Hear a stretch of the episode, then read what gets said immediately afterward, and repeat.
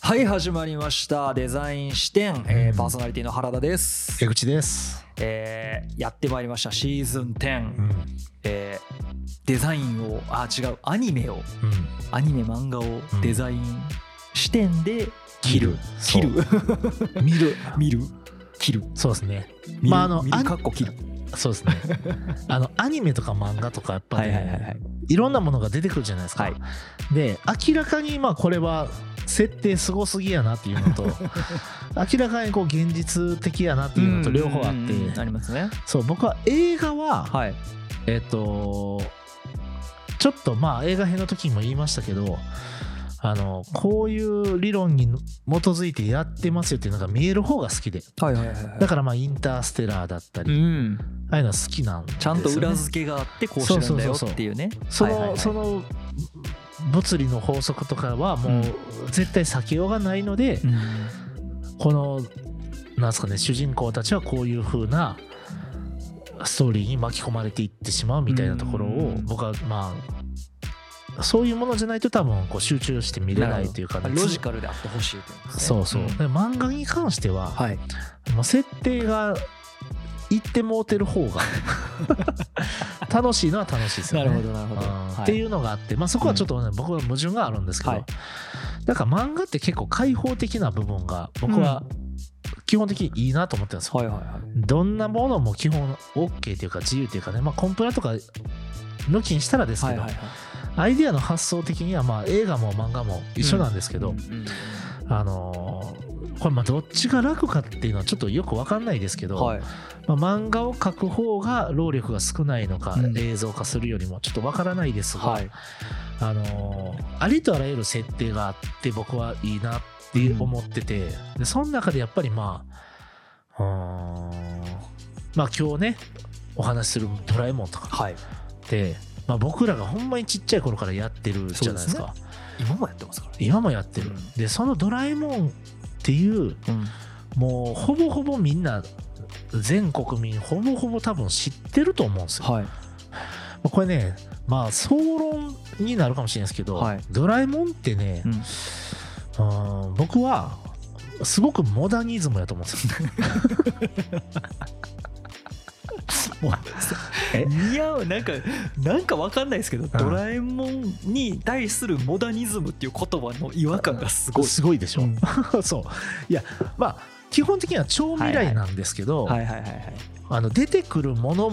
ぶ物体たちのうんデザインが極めてモダンやなっていうとこ なるほろ、どねなるほどそうその辺をね今日はちょっと話してみたいわなかりました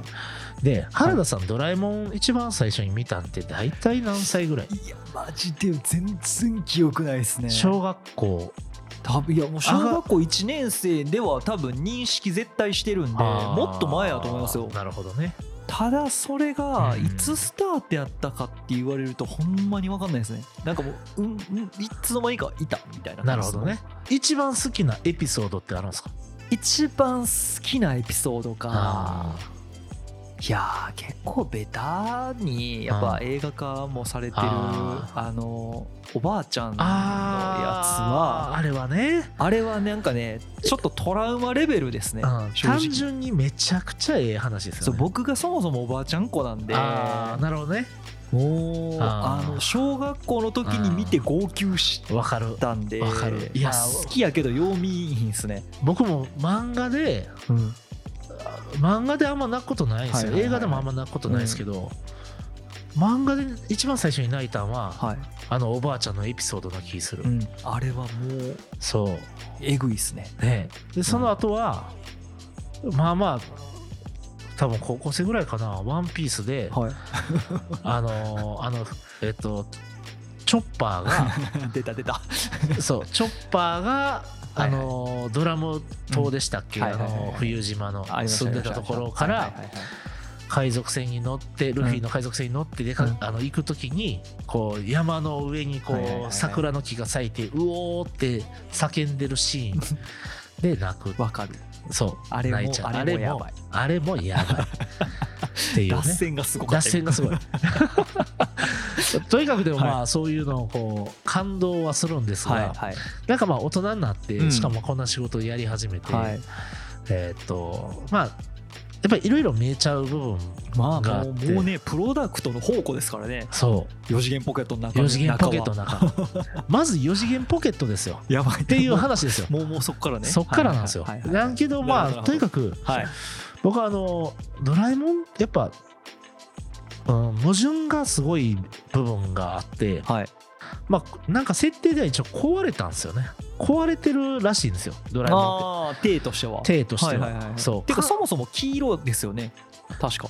黄色なんかなドラミちゃんが黄色っすよねなんかオリジナルカラーはあー黄色で黄黄色色かかもも耳耳ががつついいててててねねそうそそうそなんかそんなんうそとかはなんとなくこう、うんイメージとしては知ってますけどうそうなんはかねやっぱねちょっとこいうはいちょっと矛盾を感じてしまってる部分とかはいはいを冷静に考えたらあるなと思って 今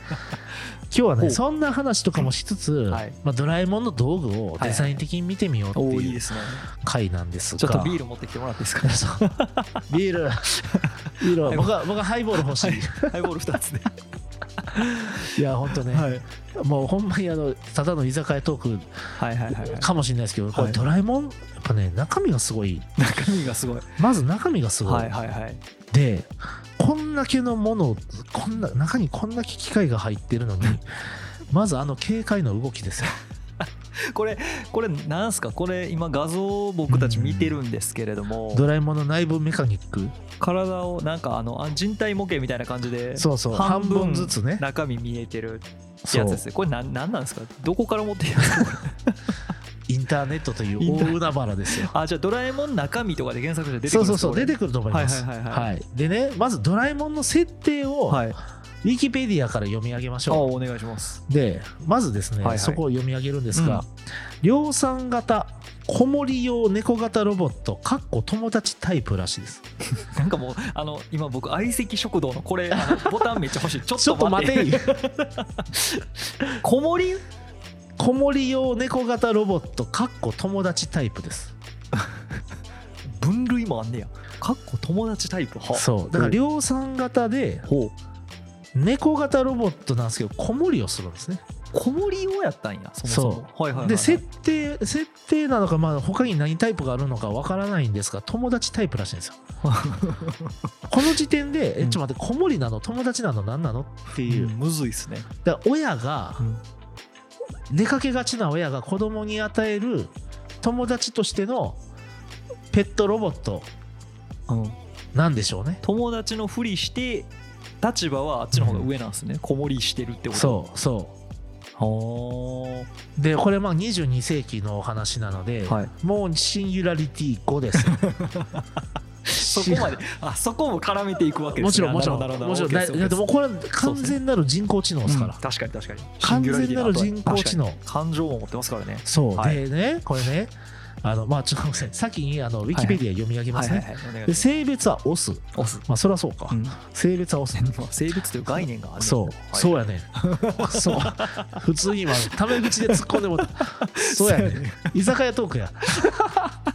いやあのそうなんですよそうそういうそうですねえ猫型ロボットやけど性別っていう概念つけたんってそいううそこそこも気になるところそう気になるところ、はいうんなんかねうん22世紀ぐらいまで行ってるのに、はいはいはいはいそうなんかこうジェンダー感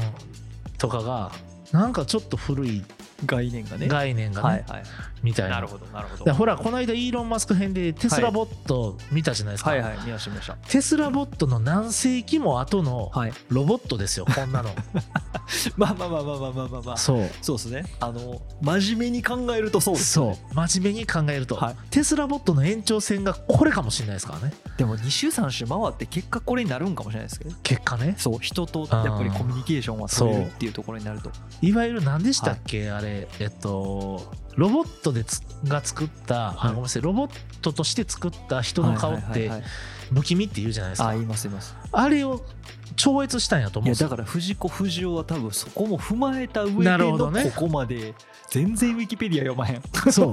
まだ1行目やからはいまあちょっと続けましょうか、はいはいお願いします何をやらせてもドジばかりの小学生のびのび太を一人前の大人にするため、はい22世紀かっこ連載初期の設定では21世紀おの未来からやってきた、はいはいはいはい普段はのび太の家に居候しておりはいのび太の部屋の押し入れがドラえもんの寝床となってういる、んうんはい、うんでえーっと親類として子猫用猫型ロボットのサポートのために、えー特注で作られた妹のドラミがいる特注なんだからドラミちゃんはね特注なんですね、はいはいはいドラミちゃんの方がじゃあ高いんじゃない値段は確かに確かに特注やからねはい、特注やからはいはいはいでまたミニドラという小型の量産型も存在する、うんミニドラね、うんいますよね、うんちょっと可愛いやつね、はいはいいますいますでなおテレビアニメ第2作第1期のみのせのみの設定として、うん2125年にはすでに猫型ロボットタイプ直径の後継機モデルがロールアウトして おり発展型のスーパードラえもんがほう22世紀デパートで高級品として販売されているるかっこ容姿は現在のドラえもんに耳をつけ眉毛も凛々しくしたものなるほどはい、で「ドラえもん百科」という本があるらしいんですが、はいそこでは特定医師母弱児童監視指導員という肩肩書きをドラえもんは持っている マジで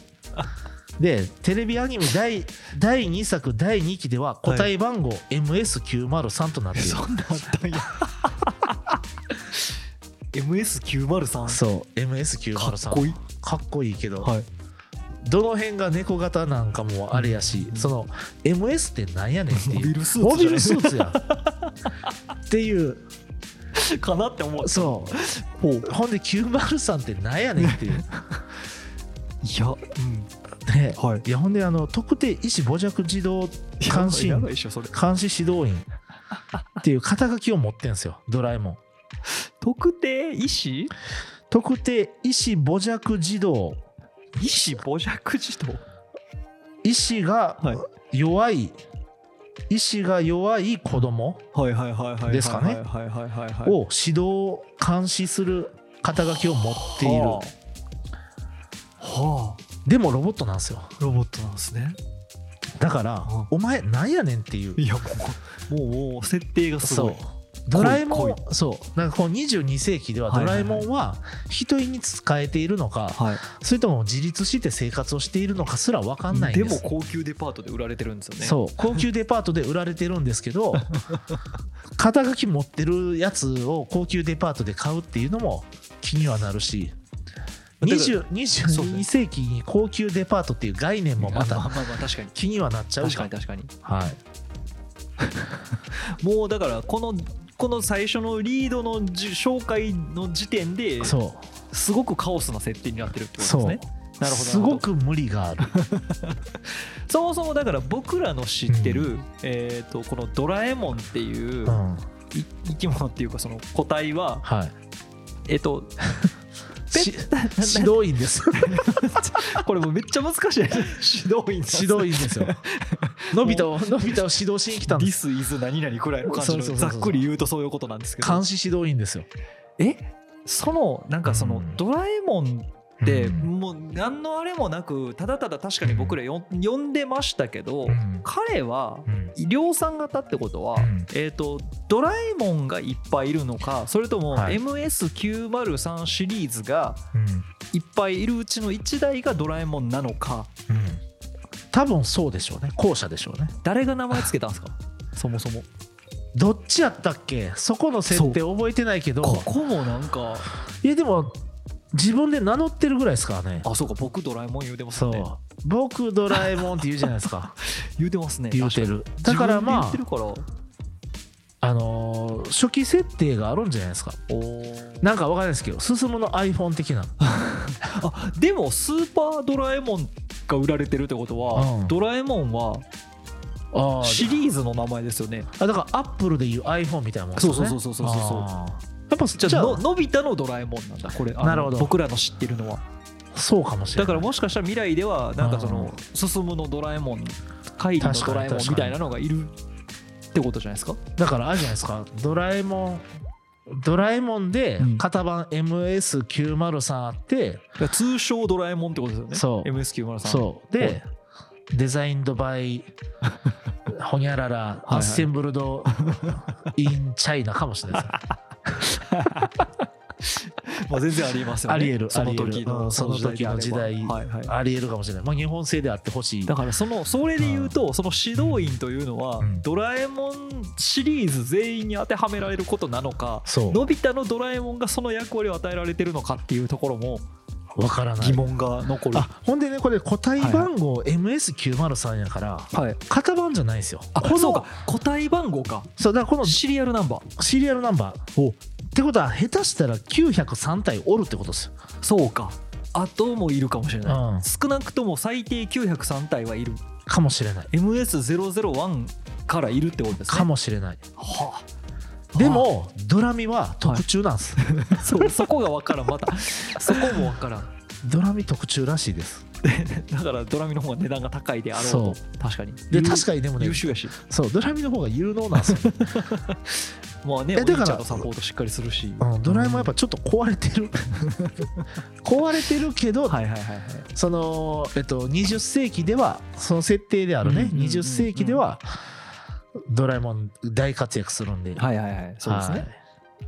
いなるほどっていうねはいだからまあいろいろほんまにうーんまず設定がすごいお前すげえなっていう ところでノーノーと家の中におるのもすごい確かに確かにすごいなと思ってちょっと浮いてるんですよね実 はなんかそれ聞いたことあるんですけどこれ多分知ってる人多いと思あうそうかもしれない、うんはいなんか足のところの説明にもしかして書いてあるかもしれないけど、なんかちょっと浮いてるっていうのは聞いたことあるんですよなんか僕もそんなん聞い たことある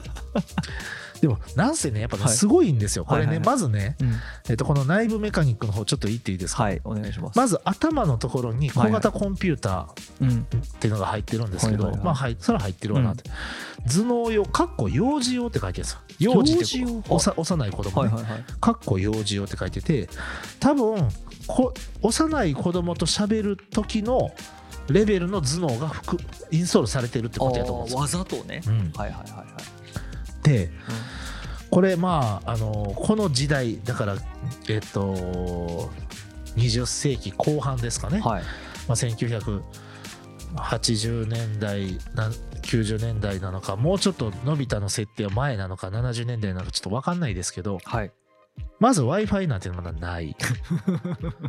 もうもうそうですねだから全ての知識がプリインストールされてるはずなんですよああなるほどそそうかア引きップデートされてないないはいはいはいはうい引き出せなはいいはいはいはいはずですなるほどだから全部のあのドラえもんが喋ってるコミュニケーションはうんローカルでオフオフラインでうん使えるようにはいはいはいインストールされちゃってるんですよはいはいはいはいなるほどねそれははい超すごいと思う超すごい確かにしかも勝手に覚えていくじゃないですかうんこの人は静香ちゃんやそとうかですね覚えていくじゃないですか、だんだん賢くなっていくじゃないですそうかですねあののび太は静香ちゃんのことが好きなんやみたいな、うんこうだんだんだんだんこうそののび太をまあ監視員やからうんはい監視指導員やからのび太の周辺のことを理解していかなあかんし、はいはいはいそうですねっていうので、まあ、どんどん覚えていくっていう、いわゆるこう育っていくタイプのローカルの人工知能なんです、うんうんうんうんすごいなそう考えるとそうでシンギュラリティの話をすると、はいシンギュラリティっていうのは基本的に 超高速インターネットと超高速処理能力が掛け合わさった時に人工知能を超えると言われる、てるんですがうんうんうんうんドラえもんはさらにその先に行ってて、うんはいオフラインで人工知能というか人間と対等に喋れるようにすでにプリインストールされてるのでなるほど22世紀の段階での最低限人間と喋るべき必要な知識は全てここにインストールされてしまったわけですよ。はいはいはいはいでもそれぐらいの知識が集約されてるそう一つのこのチップなのかそうそうそうこそうのコンピューターの中にそうそうで SSD 的なものじゃないさらにもっと未来的なものかもしれないですけど、はいはいはいこの小型コンピューターかっこ用事用って書かれてるやつに一体何が入ってんねんって話であるんですが、はいはいはいあのー多分容量で言ったらと何ゼタバイト とかそんな容量の情報がここにね含まれとるとうんだから1000テラが多分1ゼタやと思うんですけど、はいはいはいわかんないですけどあの900 850ゼタバイトかもしれない わからないそれがもうあの人間とコミュニケーション取るのに全うんくこう、あの何ですかタイムラグもないない当たり前のように感情表現もしながら処理できるくらいのそうメモリが積んであるってことですだよっね。てネズミ見て怖いっていう風に動けるわ けですからキャー言うてキますかャら、ーね、言うて走ってみますからね。そうでどら焼き見てわーって目をキラキラさせるっていうこともこれでできるわけうんで、すごい吹いたらやのにそのはいでいやほんまに ねまあめっちゃ怖いですけどはね、いはい。いやほんでねこのね内部メカニックの下にねあのその高型コンピューター頭脳用のすぐ下にはい。書かれてる言葉これ衝撃的すぎてほう。間違って入った部品っていうのが入ってるんですよ どういうこと？間違って入った部品を組み付けられてるっていうほう。いや22世紀あるまじき行為ですよオペレーションどないなってんの そ手作業のイメージだったんですかね？うね作る時の。生産ラインうん。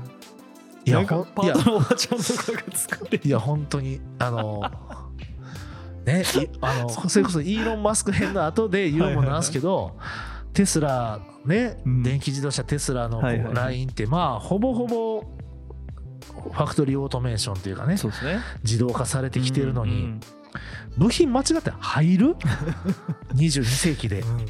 ていうねしかも入ってんのに出荷されてますからねそうこの入ってんのに出荷され子こてのる子はそうでねもう一個その下もねめっちゃ気になるんですよは何かわからないって書いてるんですいえ何かわからない部品が入ってるんですブラックボック スブラックボックスだからこれは誰の責任なんかって話 で設計者の責任なのか工場長の責任なのか分かんないですけど、いはい、超一級の頭脳がついてるのに、うん部品が間違えて入りよく分からない部品も入ってるわけですよ。まあ、説明が子供向けだからっていうところでの、まあ、控えめな説明やということはでい納得しましょう、これにまあ関してはね、、うん まあね、うんそう突っ込み始めたらキリがないんであれですけ ど、で、えー、とこの耳に当たる部分、はい、っ指向性高感度音波測定器ていうか上に耳もともとついてたんじゃなかそったうっけあれは あんなの飾りなんですあよんなの飾りやったんですねあんなのただ飾りですは本体の耳はそう正しくはそのほんまに人間の位置みたいなところについてついるてんねや指向性高感度音波測定器やばただしこれはい壊れてるので人間の耳と同じ動きしかしないどういうことどういうことあだからほんまはこれ壊れてなかったら多分めっちゃ遠くの何かの音とかを聞き分けることとかができるんですよあーもうほんまに何十メートル先のそうそう誰そう々そうさんの会話だからそう野生の猫並みにはいはいはいはいできるはずなんですなるがほどねドラえもん は残念ながら壊れているのでできないなるほど他の人間と同じレベルっていうなるほどはい。気になるでしょ気になるなぁそ言いたいこといっぱい出てく るなう。いっぱい出てくる。はいほんでね、その下もまあよくわからないんですけど、い複雑なメカニックのようであるが、実は飾り用のもの。これどの部分を指してるのいえボディですかわからない。わからないペタンハンドのことかも。ペタンハンドペタンああもう自分のあの何でもくっつそくう手そうですくっよねつくはいはいはい何でもくっつく手のことかもしれないですけど、はいはいはいはいペタンハンドのことかもしれない、雑設定はい、 まああのー対象がね小学生なんで、はいはいはいこんなとこまで突っ込むそうです大人ねがねおとそうそうそうまさしくこれぞ大人げないっていややつです間違いないですねははい、で、えっと、ただ、まあ、気になってしゃあないですよ、僕は。いはいはいその中に、その下ね、洗濯ばさみがなぜか体の中に入ってもうてるとかね。ほう えそそんな設定もあるんですかはい、洗濯ばさみって書いてるんですね、ここね。どこら辺ですかここおこ腹こここにねお。腹ら辺脇らへん。脇ら辺洗濯ばさみ入ってる。脇に洗濯バサミ入ってんね22世紀は洗濯ばさみで洗濯まだ干してんやなっていう。 やまあまあ確かに確かにうん、そこもなん確かかちょっと気になっちゃ うでその下その下にネジが外れたままって書いてあるんですよねやっばそうだからバチバチ欠陥品ではあるん ですよ MS903 大丈夫っていうやばいレベルでうん欠陥品すごいなあっていうかこれこれもまあ多分どうせねあれこれはもう藤子不二雄さんがあの悪ノリで書いてるっていうことはもう、うんあの大前提とした上で我々も突っ込んでますから、あれまであすけそうど、ですね、だいぶお茶目な設定にしてたんですうんね。そう設定が楽しいうんけど大丈夫なんていう、はいはい、これ冷静に全部真に受けるとだいぶややこしいことになりますよやねやこしい、うんややこしい、 22世紀が心配になります ねうんていうかこの設定知っちゃったら僕多分ねドラえもんまともに見れない 純粋にね あそこ洗濯バサミ入ってねえうんなとそかうとかあないんつか耳分からん壊けれとどんなとか違う部品組み付けられてんねやとか、なんか不憫に思えるかわい そかうわいそうドラえもんかわいそう確かにでねあの、はいペタンハンドっていうのはなんかペタンのあのなんかこう何でもペタペタつけれるっていういい名前がついてるんですけど、はいはい足ははい扁平足っていう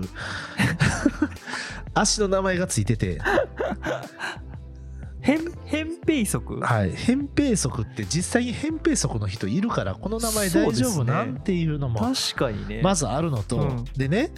ドラえもんの説明でははい超合金が入ってるという設定なんですけども、はい本当は普通のステンレスらしい いどういうこと嘘偽証やだからドラえもんやばくないやばいプロダクトとして大問題そうそうなんですよえ超合金って歌ってるんですか外向けえには本人は、い、はやい僕の足には超合金が入ってるからドラえもんは言ってるんですけど本人は言ってるはい、でもこの内部メカニックの説明図で言うと本当は普通のステンレスらしい、やばいやんやばい嘘ついてるそっていうかまあソース思わされてるだけかもしれないそうドラえもんのうプログラミング、うんどうせ俺のこと分解せえへんやろっていやうっば怖っ怖ない怖っしかも、はいあのまあ中の金属はええとして、はい俺は外側の材質が知りたいんや っていう僕のね、確かにはい、そうや、はい言われてみりゃソースで確かにあのーこれを全てまとってるこはのい外側の材質は一体何なのかふにゃっとした外側の丸い足は一体何でできているんですか確ってかに僕は聞きたくなるんですが確かに確かにあのいや普通にステンレスなしでガシガシ家の中歩かれたら困るしそうっすねだからちょっと浮いてるんでしょう浮いてるんかもしれないですよね。ここには書かれてないけ ど、うん、だからその足の材質かね、はいはいはいはいちょっと浮いてるかもしれないですもうわからんいやほんでね、はいそのまず名のところ次ねえっと いやこの多分ねプログラマーもだいぶ変やと思うんですけど、はい赤外線 I まあ名でねこういろいろものを見るんですが、はいまあ僕は22世紀になってもまた赤外線使ってみやっていう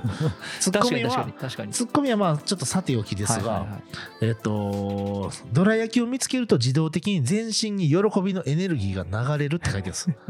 いいなあなんかこそういいなこの技術の無駄遣い感ね。あいいなあプログラミングこれ書くのにめっちゃね、いっぱいコード書かなあかんはずやのに、どら焼き見つけたら喜ぶっていう。だからどら焼きも22世紀にあるってことですよ。まあまあそうですねそこは変わらずにそういやこ美こが味しいですここから未来予測するならそういうことですよ。はいどら焼きは200 150年後とかにはまだあるってことあるっでてすよ。ことです200年ね後とか。赤外線に関しても多分なんかいろいろあった結果赤外線だったんでしょうね、うん。やっぱりそう。でも、普通に考えたらカメラやん。まあそうですねセンサーやん。普通にね赤外線って。僕らちっちゃい時のテレビのリモコンじゃないやん。いやーやばいなあそうやっぱなんかだからこれが考えられた時代とはい大人の事情と、うんなんかその大人が子供にこう伝えるためにいうんろいろこう工夫したはい。いろんな結果がここに詰まってるんだが、い、そう。やすごいな赤外線ってね、線まあ、あの、超省エネなんですよ。おそう。超省エネやから、いいのはいいんですけど、なるほどそんな精度高くないと思うんですよね。まあまあまあまあ普通のあの画像解析とか絶対できるはずやのになぜか赤外線っていうオールドモジュールを使い続けているコストをだいぶ下げてるんですよあーここでだ僕はあのなんすかねエコモードでずずっと動かすた めにこういうとこは赤外線なんなるだほなどとかって確かにあの画像解析とか入れ始めるとそうそうめちそゃうめちゃエネルギー使えそうですよね使うからねんじゃあもう喜びのエネルギー切れようって思いますけそど、うね、だけどだけどエネルギー原子炉なんですえ小型エネルギー彼も核核で動いてるんですか彼も核エネルギーで動いておりますアトムに続きはい。しか怖っもこの原子炉バック・トゥ・ザ・フューチャーのデロリアンバック・トゥ・ザ・フューチャー2のデロリアンと一緒ではい、何を食べても原子力エネルギーになるっていううわー便利あだからゴそミとかボンボン入れてったそもうそうそうそうそうん全部入るやつ、ね、っそうでもまあ基本どら焼きと普通の食事しか食べないですけどていうか普通の食事食べてますねそういえばそう普通にね普通にねすごくないでみんなはちゃんとご飯食べてるのにこいつは一人で黙々と原子エネルギーを作ってるわけですそねう原子エネルギーに置き換えてってるんですよ怖っ そう怖っすごくないほう えだからドラえもんほんまに激しく動かしたらあかんと思い ますよ確かに確かにね安定安定させんとナチュラルに結構激しく動いてますけど、ね、そうよう傷だらけになってますしそうねジャイアンボコボコに殴られてましたけどねはいなんすけど原子炉なんですよねいやほんでその花ね花ついてますけど、はい強力花っていう名前で、うんいやなんか耳は指向性高感度音波測定器のくせに、うん鼻は強力花ってなんやねんっていうあ説明ないんすか説明ない です花の名前が強力花っていう以上以上いや説明あるんですよ、はいはい説明あるんですけおどうその内容については書かれてなくて、はいはいはい。壊れたので取り替えようとしたら昔の型であるため部品がなくななくて今でも壊れた状態で使ってるらしいですどういうこともうなんか製品としてはもう本当にダメなうんハードオフでジャンク品として売られるべき対象ですよこれは、ほんまにうメルカリやったら結構そう評価低めのやつですよね低めのやつあのん送料プラス100円ぐらいで売らなあかんぐら いのやばはいそうではいもう一個まあこれは僕はこれはほんま22世紀っぽいなと思うんですけど、頭脳とは別にハートがあるんですおーハートっていうデバイスがなるほ組み込まれてて、はいでガールフレンドに振られた時故障したが別に異常はないって書かれてるんですいやもよう分からんな故障したんいやだからハートブレイクしちゃったんですけどはいはい失恋して異常はない異常はないんですじよゃあ壊れてないじゃないですかそうだけど壊れてるん ですよだか心というのはそういうものらそう心というのはそういうものなんですよああー深いだからここは22世深紀いすげえと思っ深いてなな頭るほ脳どがね頭脳は常に冷静なんですよはいはいはいはいはいそう深っ深いハートブレイクはしたけどうん異常はないんや壊れてないけど心は傷ついてるんですよなるほど痛いんですよ胸が痛いけど心臓の動きは普通なんですなるほどうん確かに失恋した時ってそうですよねそうだからこ のねハートっていうデバイスが入ってるあたりが僕は22世紀って素な敵やるなほとどな思うるほどなるほどほんでまあこのいわゆるまあはいは超い有名な4次元ポケットはいです、はいはいはいここの説明はすごいんですけどいくらでも物が入る でこれで最後ねこれ書いた人誰なんか知らないですけどはいぶん投げたんですけど、はこの秘密は現代の科学では説明できないのでやめるって書いてますよ いいなあいいなあこらもうなんかね説明せえよ大人の大人やないいやーほんとねもう大人の事情やなこれはもうまあ4次元っていうことは XYZ プラス次のねはいおそらくまあ時間軸であろうもんだと思うんですけどその時間軸も含めてのポケットの理論を説明難しいからまあやめるっていう説明できるわけがないですからねうん、まあね でも、はいまあ、4次元ポケットがあるということは,、はいはいはい当然タイムマシンもできるわけでそうですねだからまあいわゆるそういうことやと思うんですよこの時代のこあこここの例えばスモールライトはこの時代のここに配置しようみたいなはいみたいな決め方ができるんやと思うんですよなるほどねでも大体ドラえもんってそこを整理せえへんので、うんあれどこ置いたかなみたいなごちゃごちゃしてますごちゃごちゃしてああでもないこうでもなそいうとかたまそうにそそうそううね出しまくってるじゃないですか、いわゆるあの 状態そうなるほどっていうね、はいで僕は、まあ、 ほんまにマジでなんでと思うんですけど鈴について触 れない鈴確かに鈴について触れてほしかったなんかあるんでしょうねうんこれ以外の設定もきっとうんなるほどだからすすまあ確かにまあ飼い猫なんでしょうけど体としては手として伸はび家のね伸びきのこれもだから個体差があるのかどうか気になるところですね。そう、 903はみんなあじゃあ903にしかついてないのか、うん、ドラえもんシリーズ MS シリーズにははいみんなついてるのかによってもちょっと話が変わってきますもんはいはいはいね。確うんでもそれこそ特注のドラミちゃんとか、はい、ミニドラにも僕はあったような気がするんで、うん、あ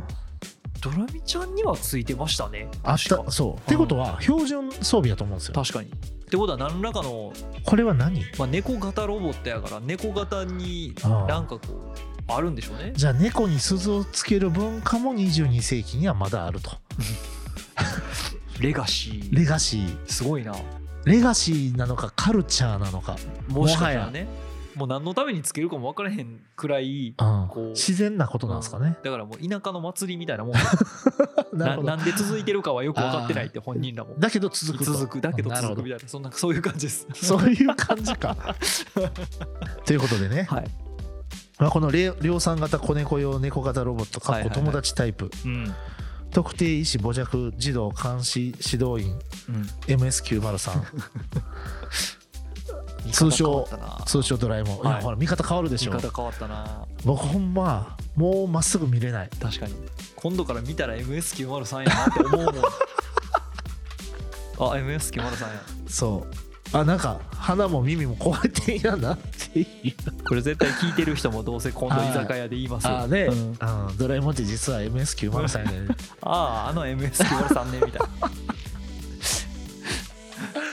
シーズン10大丈夫かな、っていうねしてますよもう早くもはい40分立ちかけてますからねねいややばいっすねは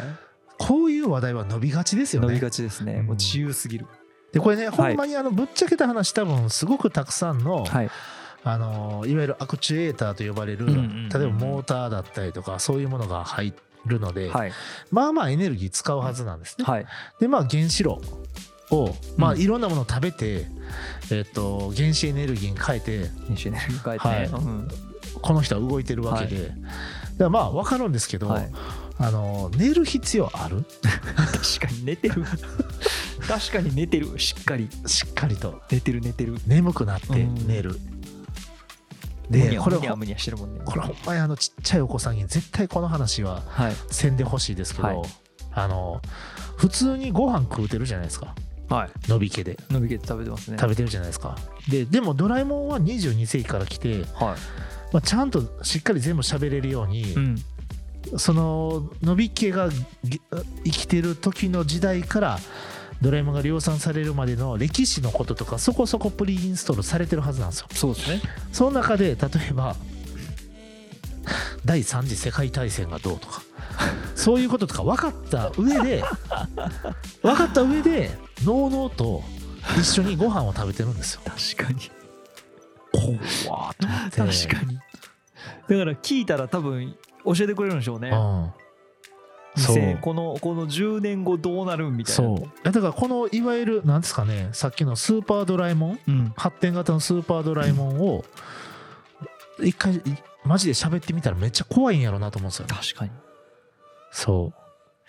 その辺どうなってるんでしょうねいやだからデんータとしては頭の中に入ってるけど、んやっぱ幼児向けにこううそうされてるからそうキッズモードってやつキッズモードに 多分 そういうなこんとただらなんたらロックかけられてるかならるほどねうんそうかなんかすっぽりもしかしたら歴史は自分が生まれる前のことは知らないかもしれないですよインストールされてないのか逆に覚えてこいとでもネットつながってないって面白いですねネット繋がってないだだからってもうないもんネットがいあれでしょ古い車についてるカーナビみたいな感じでしょそうそうそうあのそアップデートされうへんそうたあだドラえもんの場合は自分で覚えていそうそうけそるうそかうら覚えていけるそこが違うそうあと多分すごくご都合的な感じですけどうん忘れることもできるんですよドラえもんはあおなるほどわ忘れるっていう描写がいっぱいあるはいはいはいはいはいはい忘れることもできるメモメモリ足りてへんやんじゃあそう どないなってんねんっていう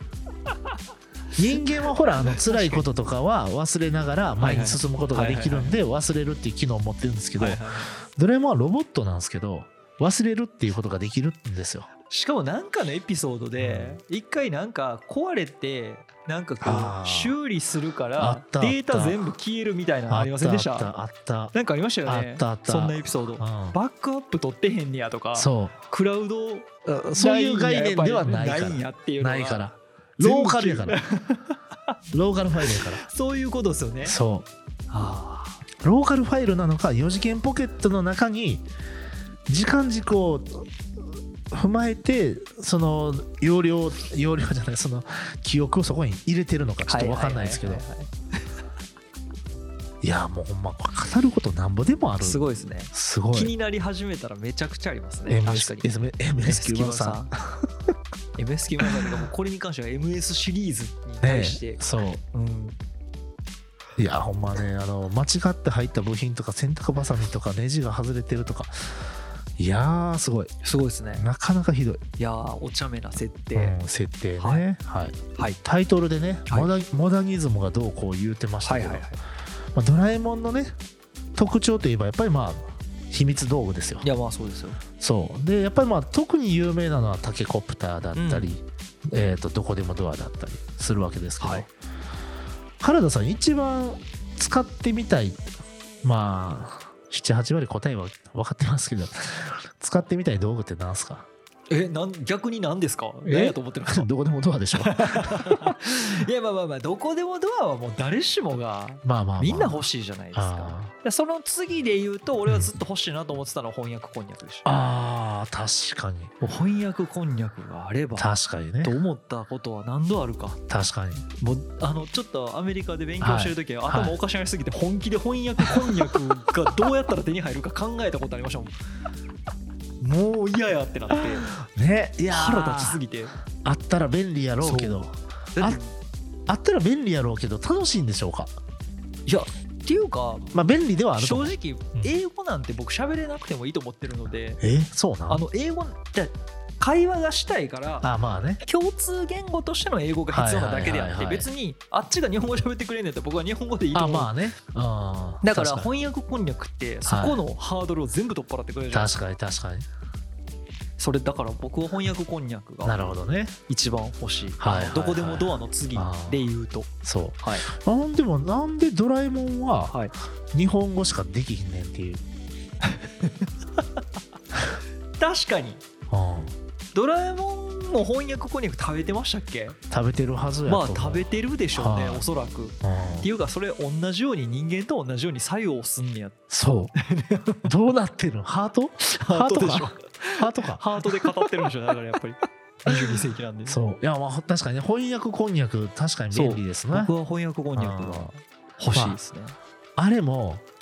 まあ、うんそうやなただのこんにゃくっすからね見た目、うんそう もうちょいなんか他にうん、だからダジャレ優先やったんでしょうね五感優先で五感優先でしょのうねデザインやったんでしょうねうんそう多分ね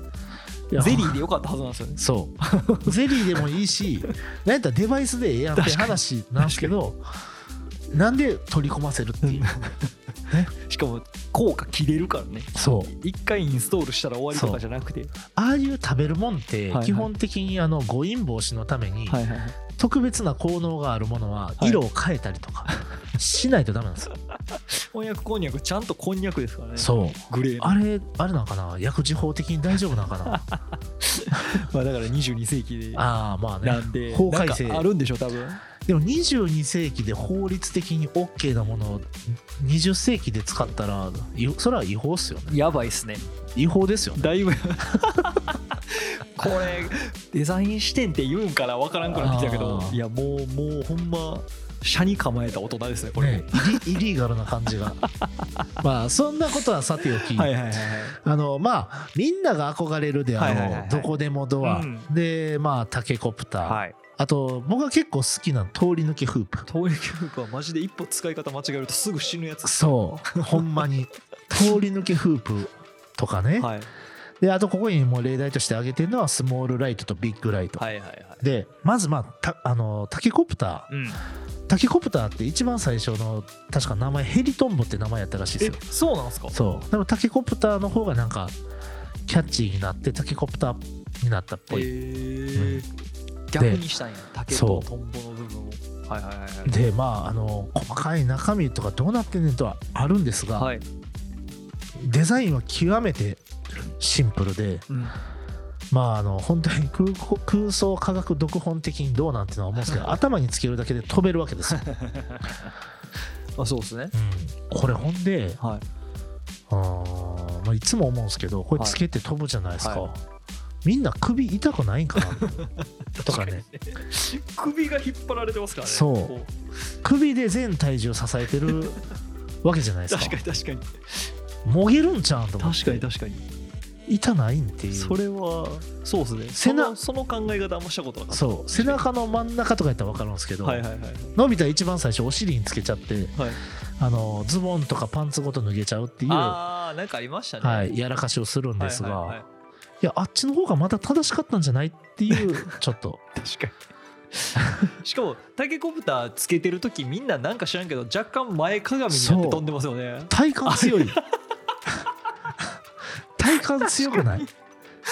かに首からそのそのこうやってねその目線で見ることうやって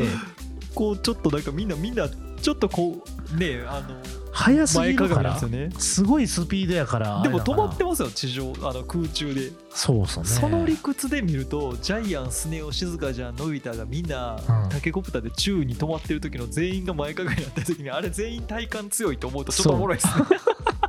いや体幹強いでしょ あれ首バキバキやなってそうどんな鍛え方したらすごそいの姿勢取れるっていう すげいえやー本当に確かにそうでもそのタケコプターなんかこう頭で念じた方向に飛べるっていうのもまずすごいはしははいはい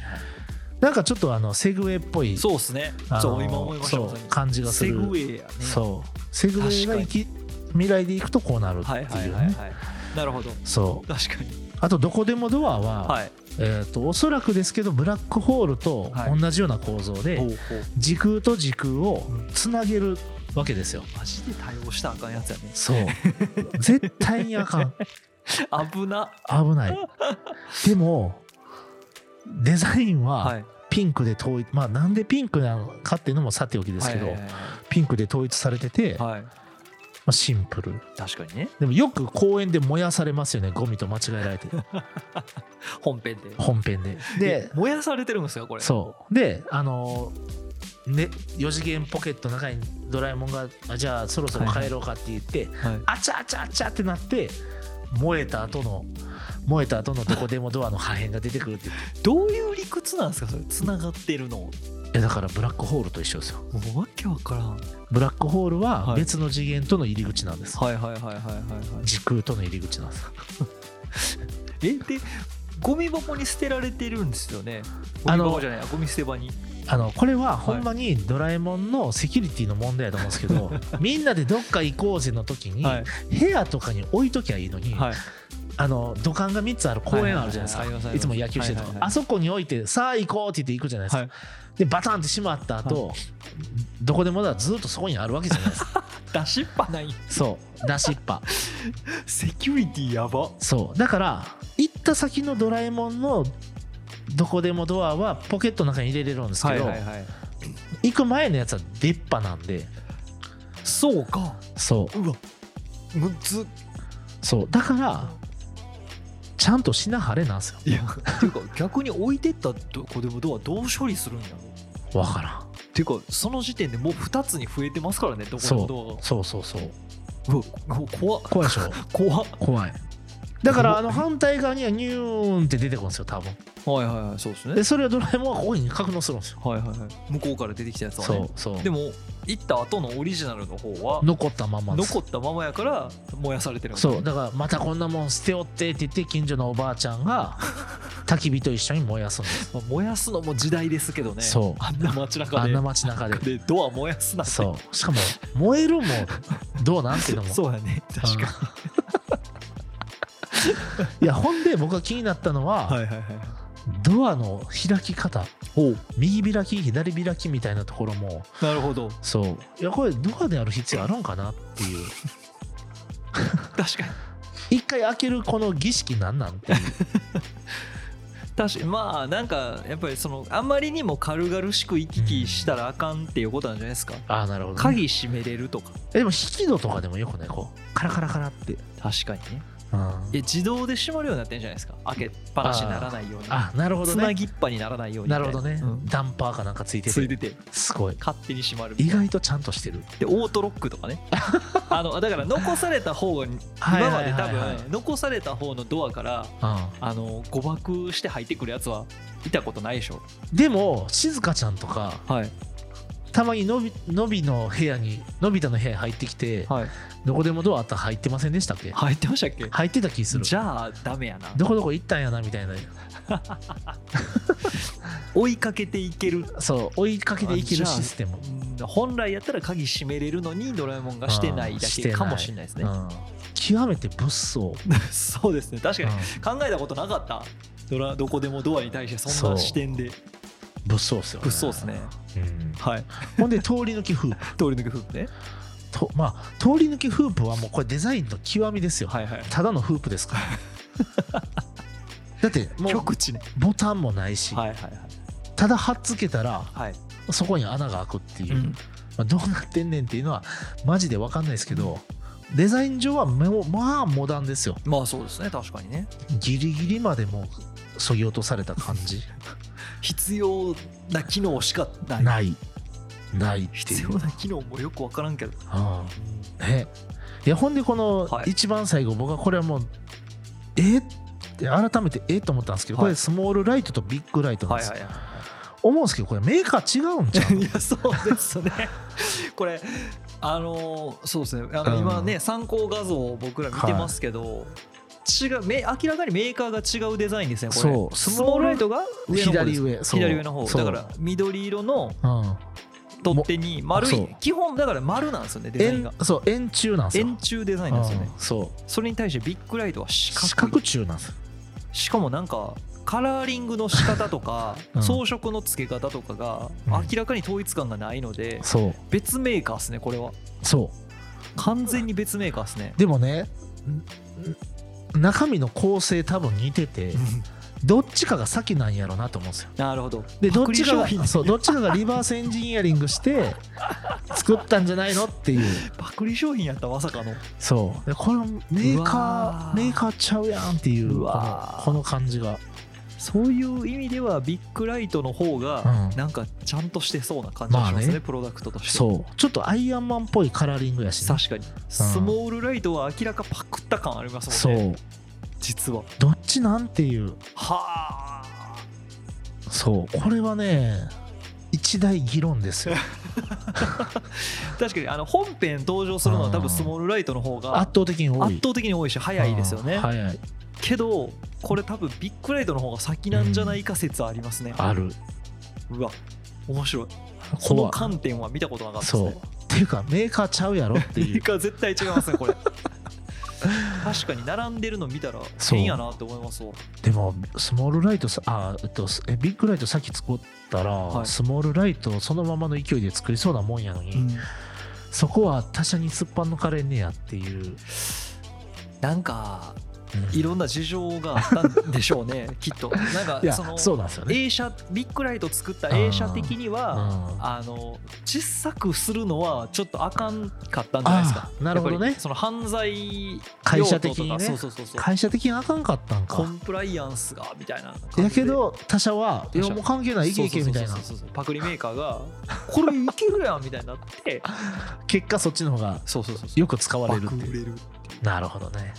でもスモールライトを普通に売られまくったら結構危ない商品ですからね。どっちもっすけどねうんまあまあビッグイライトも怖いビけッどグライトも確かに怖い。うん全員急にでかなっても困るし確か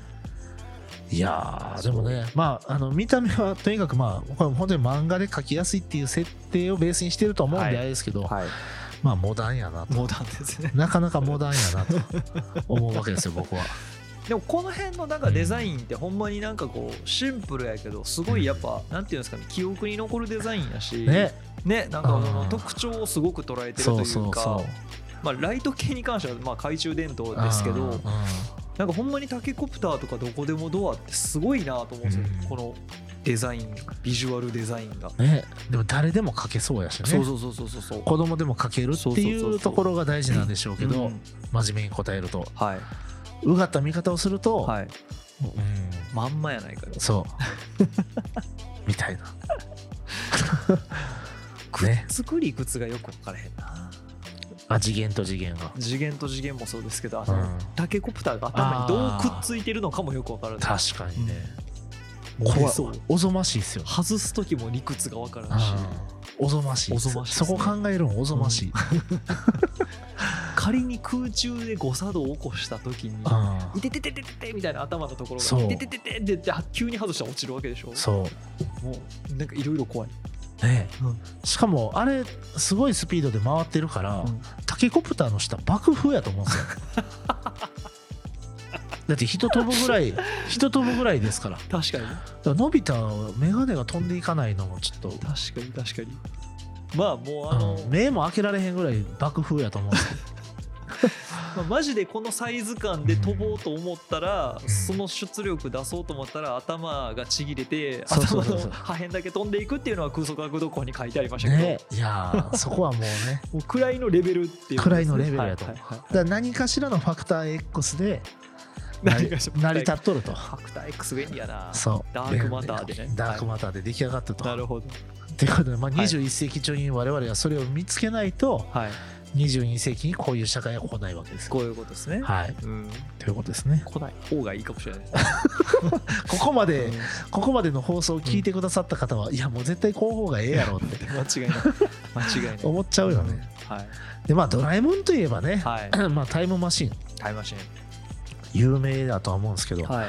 タイムマシンも、うんまあ、いろんな漫画にタイムマシン出てくるじゃなはいいはいですはか、いはい出てきます出てきますでまあその中でもちょっとこう個人的に思い入れのあるタイムマシンを2個はい追加で持ってきて、まあ、ドラえもんのタイムマシーンとは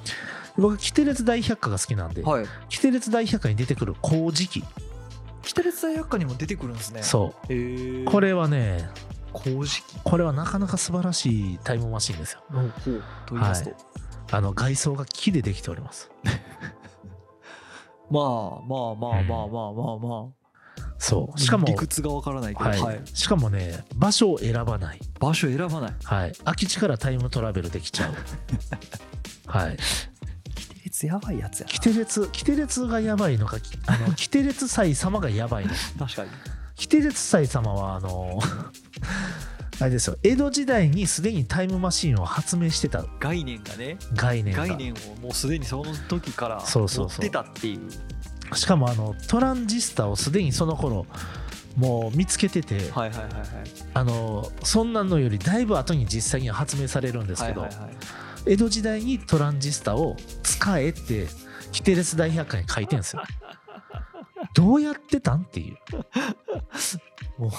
人類の英知を英知をすでにすでに江戸時代に江戸時代 にねそう素晴らしいなるほどねそうほんでねはいあのあともう一つあの「ドラゴンボール」ではい途中で出てくるトランクスという、はいあのーいましたねベジータの子供ですかね、が未来から乗のってた乗そうってた未来から乗ってきうんたタイムマシン、でこれねタイムマシンのことを言うとまず普通のドラえもんのタイムマシンとはいトランクスのタイムマシン本来一人乗りですはいはいは座席が1いうんタイムトラベルは孤独な旅なんやとうんうん思うわけですよ、うんうんそこに無理やり4人で乗ってるドラえもん 勢、箱乗りですよ確かに箱乗りしかもずっと思ってましたけどあれうん横にもなんか支えとかそ落下防止用の何かとかないじゃないですかなんもない板板なんですようねそうただの板でうんその操縦席だけが安全に乗れそうではいはいはいそれ以外はなんかまともに座る場所もないんですけ どそこに無理やり乗る箱乗りタイムマシン箱乗りやばいタイムマシン箱乗りですなんかなんか支障がありそうな気がするんですけどね そうでもこんなん絶対時空空間に落ちたらやばいじゃないいでやすやばいでしょかやけど落ちそうになってるんですようん毎度毎度みんな結構カジュアルにねそう普通カジにュなアルんに乗っかてわーカジュアルに乗ってわーですけど危な っていうはすねをシュワーっていそう消え時空の狭間にそう消える消えるっていうありえそうなのにそうでそれ考えたら、うんえっと、工事機ははい一応これ2人乗りなんです、あそうなんですね本当 は本当はこの,、あの座席のところにはい間にこう操作レバーがあって、はいはいはいそのレバーのところが要はだから車のあれですね2人乗りの車みたいなもんで、うんうん助手席と運転席があるはみたいいな、はいはいはいだけど僕は不思議なのは、はいあのーえっとみおちゃんでしたっけ、はいこの女の子キなテんレかツそんな名前でしたねそうみみみおちゃんみおちゃんかなみみおちゃんかなうんはいはいはいみおちゃんがなぜかそこに座ってんですよ、 ハンドルがあるところにほうどうやって座ってんのっていうあとこっちもあの豚ゴリラとトンガリは箱乗りです、 後ろに無理やり乗る後ろに無理やり乗ってるっていうだからこ自由やのな箱乗り箱乗り文化ね箱乗り文化藤子 F 不二雄そうの箱乗り文化箱乗り文 化そうだからこうなんか麹機の方がまあ、はい基本的に麹機ってただの木の 箱なんであれなんですけど、はいぶっといケーブルがねはいはいはい4本ぐらい出てて、まあ、これ隠してほしかったなって思いつ つやけどなんかこうなんすかね都合悪そうな部分全部ブラックボックスに隠してしまったあたりが、うまあ、デザイン上素晴らしいなとんなるほどでまあモダンですよねはいはいははいでいすごいなあのートランクスが乗ってきたやつはいわゆるカプセルコーポレーションっていうね、はいドラゴンボール編でもお伝えしますけども、えっ、とカプセルコーポレーション社が作ったタイムマシンで、これはなんか実現したらきっとこんな感じになりそうみたいな姿はしてる、なんかこう光粒子をうまく操って飛んでる感じはするでもこれだから飛んでるんですよね飛んでる飛ぶんです物理的に飛んでっ空に上移が動っするんですよね空に上がってピュンって消えるタイプやと思いますていうことですよねはい、引き出しの中が時空間っていうことではない、ないはい、あれは全然わかんないですあれは分かんなあいれですわかんないあれは分かれん っていうことでね、はいまあ、あのタイムマシーンあれこれってタイムマシーンもいろいろありますけど、はいはいはいはいえードラえもんのタイムマシーンが特によく分からないレバーもいっぱいあ るしまあなんかピピピって行くとこ設定してうんガコンってやっそうてちょっと操作してますしねそうあれ怖いよ何を操作するんっていうあれ怖いわそう設定してピュンじゃないっていうねほんで落ちそうなってるしねみんなそうだから工事機とかの方が多分だいぶ進んでるんでしょうね文明としてはうん確かにでも江戸時代確かにすごいなすごい江戸時代の発想でいけるんやいけちゃうっていうねはいということでね、もうかれこれ1時間ぐらいこんなそうですね話をしてままあ、す多けど少も、のカットはあるとはいえ、はい多分45分から50分コースですね、はいこれは。っていうね、はい。ということでまあここまで MS903 について話してきましたいけやど、ー、これ完全にお酒飲みながら喋りたいやつですね。これね、言いたいことしかない。うんうん、これあのシーズン10聞かれる方はぜひ夜お酒飲みながらそうですね。聞いてほしいぐ。だぐだ。お手ぐだぐだおと。手柔らかに聞いてほ しい。うん、でも、多分なんかこういうのって、その、特にドラえもんみたいなうん、そのな長寿アニメ長寿漫画やと、うん多分ねやっぱりその時期ごとのうん時勢を反映した設定みたいなのに確ちかょにっとずつ変わってったりするじゃないですはいかはいはいだからなんかさっき言ってた耳かじられてなくなったとか、うん実はちょっと浮いてるとかも多分いつぞやから付け加えられた設定やったりすると思うし、もしかしたらねなんかそのその時々の設定があるから。はいまたそれを比べてみてあの設定どこ行ったみたいなのとか、うんそういうのも面白そうな気がしましたねなんうかん、ねいや本当に、うん僕はでももうシュールで仕方がないですよねいやもう一緒に食べたとんかつが原子エネルギーを吸い取る横でね横で横でカクカクがそう飯食うてるわけでしょしかも怖いわしかも寝るっていうまあコンピューターを再起動させるために寝るんかもしれないですけどいやにしてはだいぶ寝るなっていうあんななんか家族同然で扱ってるのび家の人たちをそうてか何やったらあの町の人まあまあ受け入れてるじゃないそでうすっすかねうんあああのーのび太さんとこの変なロボットやろみたいなぐらいの核に対する概念とかがあんまりこうね浸透してない地域なのかもしれないですねああいやすごいすごいわそういうこと考え始めたらなんかいろんな 伏線というか裏裏ネタが出てきそうな感じがするうんキリあれへんキリあらへんけどやっぱりまあすごいなっていうかね、ちょっとまあそんな